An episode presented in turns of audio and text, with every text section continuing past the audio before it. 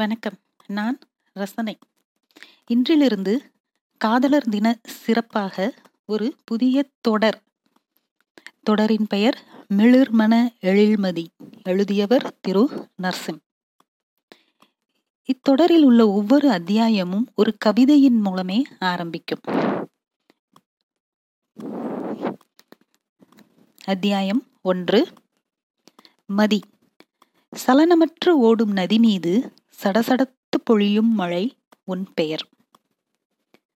அனாமிகா அப்படி சொன்னதும் மிக லேசான அதிர்வு ஏற்பட்டதை காட்டிக்கொள்ளாமல் அவளை ஏறிட்டு பார்த்தான் செழியன். எழில் செழியன், அந்த நிறுவனத்தின் மிக முக்கிய அதிகாரி என்ற சொல்லை பயன்படுத்தினால் வயதான தோற்றம் வந்துவிடக்கூடும். இளைஞன், வயதை விடவும் அதிக லட்சங்கள் ஆண்டு சம்பளம் என்பதே அவனுடைய ஒரே இலக்காக இருந்ததால் அடைந்து விட்டான். அதை பிறகு பேசலாம். இப்போது அவன் டெல்லி போக வேண்டும். மறுநாள் காலையில் தனக்கு உகந்த விமான நேரத்தை சொல்லி அவன் உதவியாளர் அல்லது உடன் இருந்து இப்படியான வேலைகள் செய்யும் அனாமிகாவிடம் டிக்கெட் புக் செய்ய உத்தரவிட்டிருந்தான். சோ வாட் என்ற அவனுடைய கேள்விக்கான அவளுடைய முந்தைய சொற்கள், அருண் குப்தா அதில் ஆல்ரெடி புக் பண்ணியிருக்கிறாரு, he is flying back tomorrow boss. Gupta செழியனின் கவுண்டர் பார்ட். தெற்கும் கிழக்கும் செழியன் எனில் வடக்கும் மேற்கும் அவன் எல்லை. இருவரும் நிறுவன தூண்கள். அனாமிகா தயங்கி தயங்கி சொற்களை உதிர்த்தாள். ஏனெனில் அவனின் கோபம் அறிந்தவள் அவள். கார்ப்பரேட் பேசிக் ரூல்ஸ்னு செக்ரட்டரிஸ் ட்ரைனிங்ல, ஐ மீன் கீ பர்சன்ஸ் ரெண்டு பேரும் ஒரே ஃப்ளைட்ல, ஐ மீன் என தயங்க இவன் ஏறிட பட்டன உடைத்தாள். ஏதாவது ஆச்சுன்னா, ஐ மீன் கிராஷ், ரெண்டு பேரில் யாராவது ஒருத்தங்க இருக்கணுங்கிறது தான் மேனேஜ்மெண்ட் வியூ. கார்ப்பரேட் என்பதன் ஒரு வரி விளக்கம் என்னவெனில், எவன் செத்தாலும் அதில் தனக்கான குறைந்தபட்ச லாபம் அல்லது இழப்பின் அளவுகளை எவ்வளவு குறைக்க முடியும் என்பதான நிகழ்வுகள் மட்டுமேதான். அதன் பிறகு எழில்செழியன் அன்றைய அன்றாடத்தின் மீது அவனுடைய இயல்பான வேகத்தையோ ஈடுபாட்டையோ செலுத்த இயலாமல் தன் அந்த பெரிய அற்புத வேலைப்பாடுகள் நிறைந்த அறையில் சுழல் நாற்காலியின் அதிகபட்ச இழுவை தன்மையை உபயோகித்து சாய்ந்து கண்ணாடி வடியை பார்த்து கொண்டிருந்தான். மிக மிக பிராக்டிக்கலான, நடைமுறைக்கு வேண்டிய ஒன்றுதான். ஆனாலும் சட்டென குழப்பிவிட்டது, அல்லது ஏதோ ஒரு தெளிவை நோக்கிய சிந்தனை. கண்ணாடிக்கு வெளியே எல்லோரும் பரபரப்பாக அவரவருக்கான வட்டத்திற்குள் மும்முரமாய் இயங்கிக் கொண்டிருந்தார்கள். அவரவருக்கான வட்டம் என்பது இவ்வுலகின் ஆகப்பெரிய அதிமுக்கிய ஒன்று என்பது செழியனுக்கு புகட்டப்பட்ட பாடம். அவ்வளவு பறந்து விரிந்த வானம், மிகப்பெரிய பிரபஞ்சம். ஆனால் அதில் ஒவ்வொருவரின் வாழ்வும் அவரவருக்கான ஒரு உலகில்தானே. அதன் அளவு அவர்களின் மனம் போலதானே.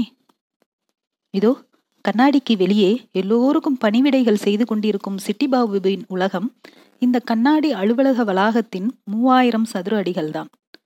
அதிகாலை வந்து பின்னிரவில் செல்லும் வேலை. காஃபி, டீ, சர்க்கரை கம்மி அதிகம் என ஒவ்வொருவரின் பசி ருசி அறிந்து பணிவிடைகள். அவருடைய ஒரே லட்சியம், அந்த ப்ளூ கலர் சீருடையில் இருந்து கருப்பு கலர் சட்டை அணிந்து அவருக்கு கீழ் சிலர் இந்த வேலைகள் செய்வதை மேய்க்கும் பொறுப்பில் அமர்வதே.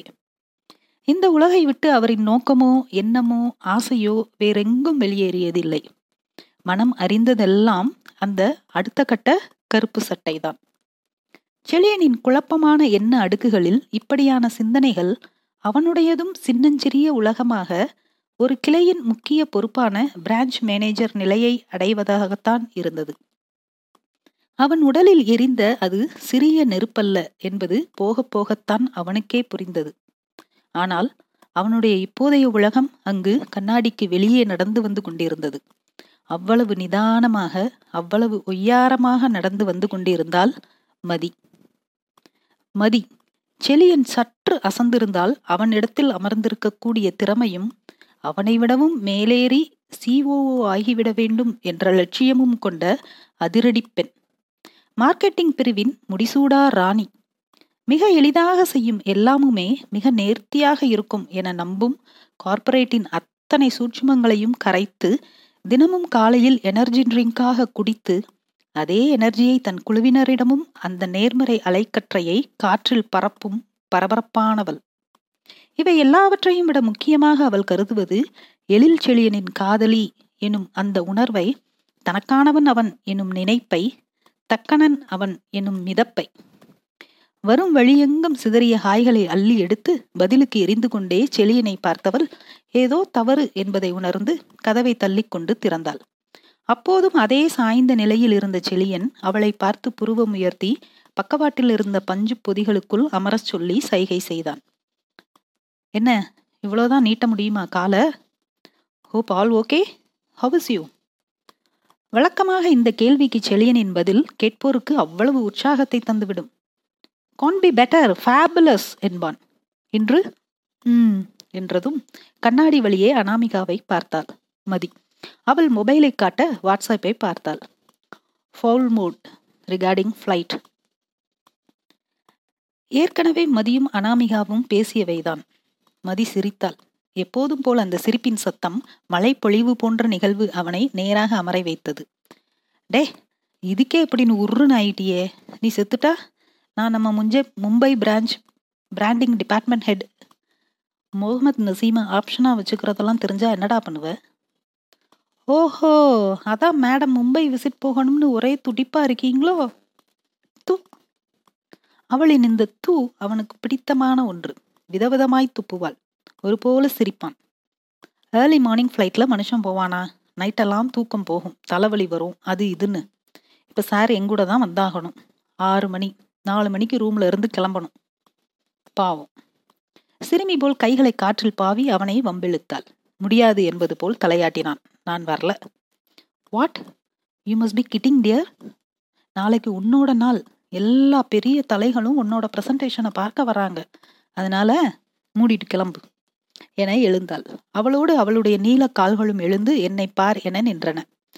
சட்டனை நினைவு வந்தவனாய் எமர்ஜென்சி சீட் என சொன்னவனை பார்த்து, பொத்துடா, எங்களுக்கு தெரியும், நாங்களும் உயரம்தான் என்பது போல் சைகையால் சொல்லி சிரித்து வெளியேறி அனாமிகாவிடம் போய் நின்றாள் மதி. மதியை முதன் முதலில் பார்த்த நிகழ்வு எல்லாம் நினைவில் இருக்கிறது அவனுக்கு. ஆனால் எப்படி எந்த புள்ளியில் இருவரும் காதலிக்க தொடங்கினார்கள் என்பதை கண்டுபிடிப்பது சுவாரஸ்யமான பொழுதுபோக்கு. ஒவ்வொரு நிகழ்வாக நினைவில் கொண்டு வந்து அவளிடம் கேட்க அவள் துப்புவாள். அந்த ப்ளூ ஷர்ட் போட்டு வந்தேன்ல ஒரு நாள், அன்னைக்கு தானே நீ அடன்னு பார்த்த, கரெக்டா? தூ, அதில் நீ கேவலமாக இருந்த. ஐயோ, அதை ஏண்டா ரிமைண்ட் பண்ண? How to unsee that psych. இந்த சைக் அவளின் பிராண்ட் பிராண்ட் சொல். இப்படி நாயகத்தன்மை என்று அவன் நம்பும் ஒவ்வொரு நிகழ்வையும் ஒரு தூவிலோ ஒரு சைக்கிலோ இடக்கையால் ஒதுக்கி விடுவாள். எல்லோரிடத்திலும் சிங்கமாய் கர்ஜிக்கும் செழியன் மதி என்றால் சிரிக்கும் சிங்கமாகி விடுவான். கண்டிப்பாக ஒரு நாள் நான் சொல்வேன் பாரு அந்த எக்ஸாக்ட் மொமெண்ட்டை. All the best. ஆனால் உன்னால் சொல்ல முடியாது. இப்படித்தான் அந்த ஆட்டம் ஒவ்வொரு முறையும் முடியும். சட்டனை ஏதோ நினைவு வந்தவனாய் இன்டர்காமை அழுத்தி எடுத்த அனாமிகாவிடம் ஃபோனை மதியிடம் கொடுக்க சொல்ல அவள் சட்டனை திரும்பி ஃபோனை வாங்காமல் என்ன என்பது போல் கேட்க, ஃபோனை வாங்கு என ரிசீவரை நீட்டி சைகை செய்தான். வாங்கியதும், இதே இடத்துல நீ ஒரு நாள் நின்று என்னை பார்த்துக்கிட்டே அனாமிகாட்ட பேசிக்கிட்டு இருந்த, நான் பார்த்ததும் திரும்ப டைம் இல்லாமல் வழிஞ்ச அந்த மொமெண்ட் தானே? ஹஸ்கி வாய்ஸில், இவ முன்னாடியே மானத்தை வாங்கவா இல்லை தனியாவா? இல்லேம்பியா, டேய், நான் தான் உன் லக்கி ஏஞ்சல். இந்த கேபின் பொசிஷன்லாம் நாம் லவ் பண்ணதுக்கு அப்புறம்தான் வந்ததுன்னு சொன்னேன். அப்படின்னா நீ இந்த பக்கம் உட்காந்து இருக்கும்போதே லவ் பண்ண ஆரம்பித்தோம்னு தானே அர்த்தம், இடியட். சரி சரி, போனவை. அனாமிகா அவர்கள் இருவரையும் பார்த்து நம்முட்டு சிரிப்பு சிரிக்க செழியன் தன் வழக்கமான உர்ரென்ற பார்வைக்கு மாற எத்தனிக்க துவங்கினான். மதி கதவை பாதியாக திறந்து, காலையில் லேட் பண்ணாத, நான் டைரெக்டாக ஏர்போர்ட் வந்துடுவேன். வைப் செக்கின் ஆச்சுன்னு லேட் பண்ணி மிஸ் பண்ணிடாத, உன் கூட பறக்கணும். ஆம், அதிகாலை விமான பயணங்களை வெறுப்பவன். அவ்வப்போது ஏர்போர்ட்டில் இருந்தே அனாமிகா, மதி என அனைவரையும் ஏவி அடுத்த வண்டியை பிடித்து போவான். அதிகாலை சென்னையின் ரம்மியத்தை ரசித்துக் கொண்டே விமான நிலையம் அடைந்தாள் Mathi. Good morning boss. Good morning டா. குட் மார்னிங் எருமை என எதற்கும் பதில் இல்லை செழியனிடமிருந்து. லாஸ்ட் சீன் அதிகாலை நான்கு மணி என்பதை பார்த்து எழுந்து விட்டான் என நிம்மதி அடைந்திருந்தாள். அழைப்பையும் அவன் எடுத்திருக்கவில்லை. குளித்து கொண்டிருப்பான் என நினைத்தாள்.